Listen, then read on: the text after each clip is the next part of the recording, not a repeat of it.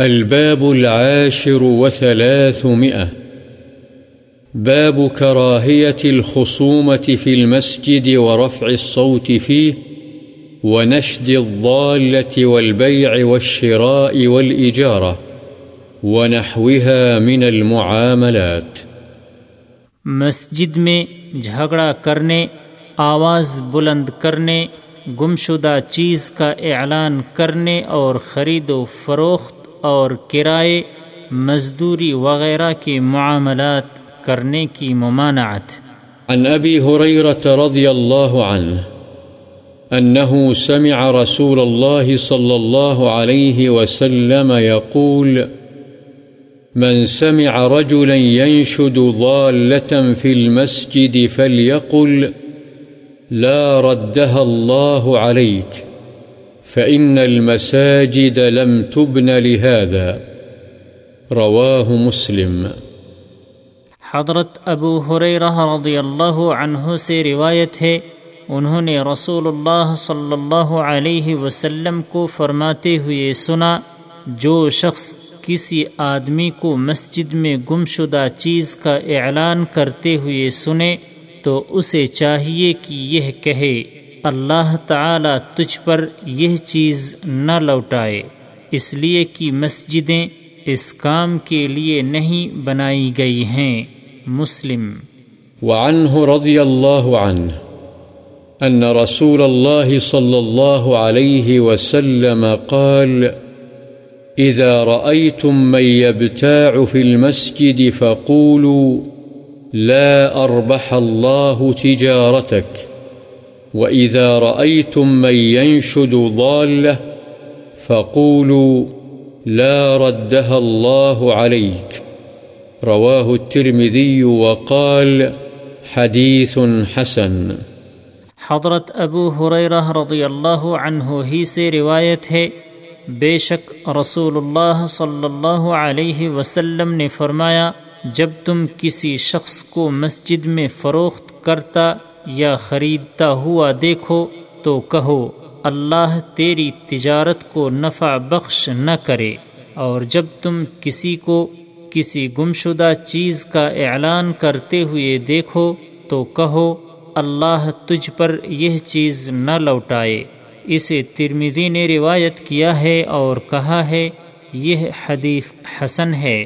وعن بريدة رضي الله عنه أن رجلا نشد في المسجد فقال، من دعا إلى الجمل الأحمر؟ فقال رسول الله صلى الله عليه وسلم، لا وجدت، إنما بنيت المساجد لما بنيت له. رواه مسلم.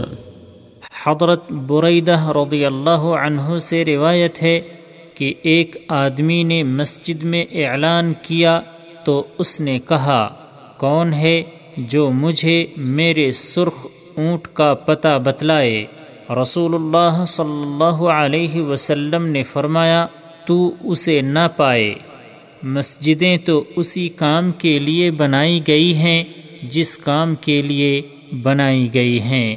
مسلم وعن عمرو بن شعيب عن أبيه عن جده رضي الله عنه أن رسول الله صلى الله عليه وسلم نهى عن الشراء والبيع في المسجد وأن تنشد فيه ضالة أو ينشد فيه شعر.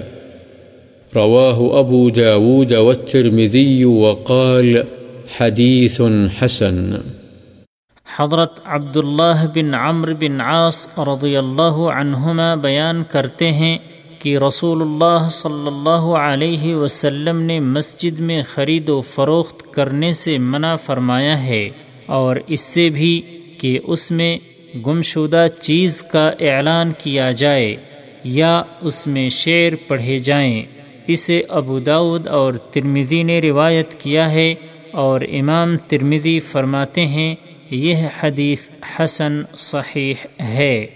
وعن السائب بن يزيد الصحابي رضي الله عنه قال كنت في المسجد فحصبني رجل، فنظرت، فإذا عمر بن الخطاب رضي الله عنه فقال، اذهب فأتني بهذين فجئته بهما فقال، من أين أنتما؟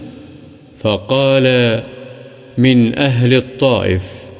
فقال، لو كنتما من أهل البلد لأوجعتكما.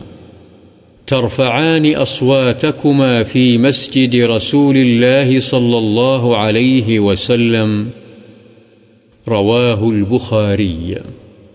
حضرت سائب بن یزید صحابی رضی اللہ عنہ سے روایت ہے کہ میں مسجد میں تھا کہ ایک آدمی نے مجھے کنکری ماری۔ میں نے دیکھا تو وہ حضرت عمر بن خطاب رضی اللہ عنہ تھے۔ آپ نے فرمایا، جاؤ، ان دو آدمیوں کو میرے پاس لاؤ۔ چنانچہ میں ان دونوں کو آپ کے پاس لے کر حاضر ہوا۔ تو آپ نے ان سے پوچھا، تم کہاں کے رہنے والے ہو؟ انہوں نے کہا، طائف کے رہنے والے ہیں۔ آپ نے فرمایا، اگر تم اس شہر یعنی مدینہ کے رہنے والے ہوتے تو میں تمہیں ضرور سزا دیتا۔ تم رسول اللہ صلی اللہ علیہ وسلم کی مسجد میں آوازیں اونچی کر رہے ہو۔ بخاری۔